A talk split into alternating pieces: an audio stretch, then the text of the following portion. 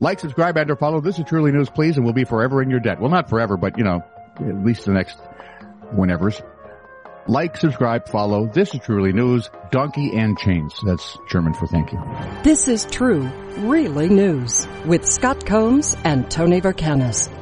All the news you're about to hear is true. Really? As far as you know. Tammy Holloway Servedio, a private pilot and senior manager for United Airlines, grew up as an only child. Oh. So when her mother passed away a few months before Christmas in 2019, almost 20 years after her father's death, she found herself feeling alone as the holidays approached. Well, Well, she wasn't for long. On Christmas Eve, she answered a phone call. After rattling off a string was of it pers- nature? Tell me, was it nature calling? Well, nature or nurture, it has to do with people.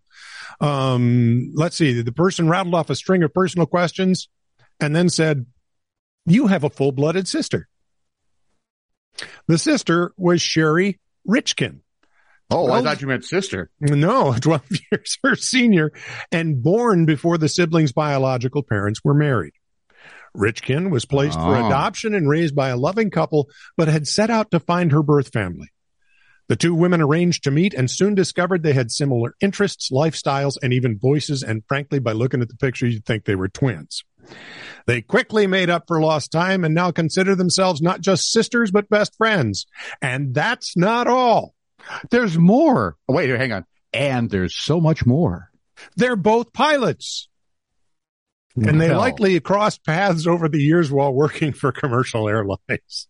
Bust my trinkets. Really? Right. Isn't that fantastic? Now you got to go back and look at all the videos. Right? Wow, that was us. Huh. In Fort Myers, Florida, Lee County deputy.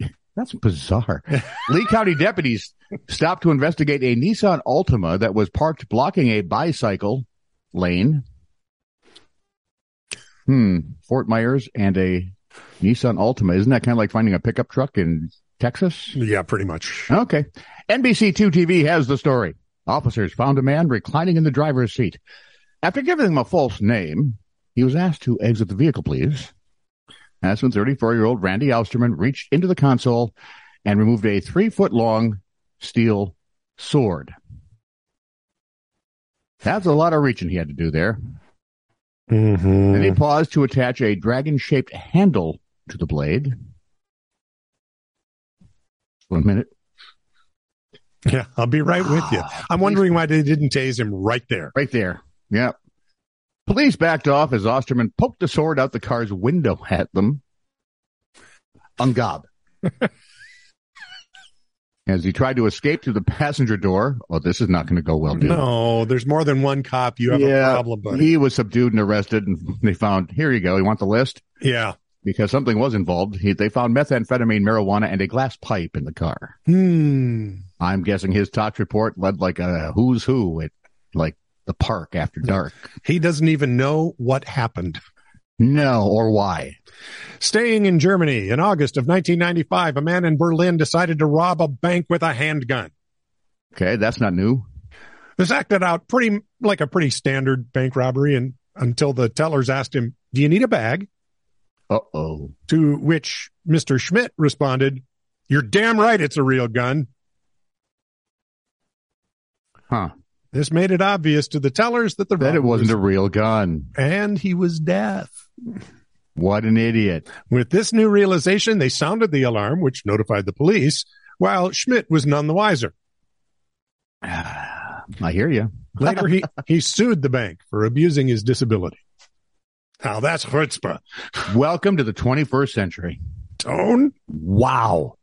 Ryan Boria and Amy Shaner were really hoping for a slow night at the Wendy's where they both worked.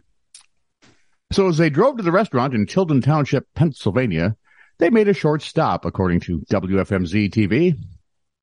Along the train crossing at Industrial Drive, Boria placed a shunt on the track. He got back in the car with Shaner and they proceeded to Wendy's, according to Officer Frank Cataldi of the Tilden Township Police. Yeah. They told us that their intentions, their intentions were that if the gates could malfunction and they could somehow block traffic, then they would prevent people from getting to Wendy's and they would have a slow night at work. Seriously. How old are these people? Do we have their ages? They didn't tell me, but they're obviously 16 or older. right. But And- not that much older because this is idiocy of the youth. Oh, dude, we've seen stupid before, much older. Both, by the way, are arrested now on multiple charges, uh, including causing or risking a catastrophe. And I, duh. Boy, I hope it's slow tonight. Hey, why don't we screw, why don't we screw up the train crossing? Sure. That'll do it. Hey. Jail is nice. They feed you. This is true, really news. Send email to TITR at netradio.network.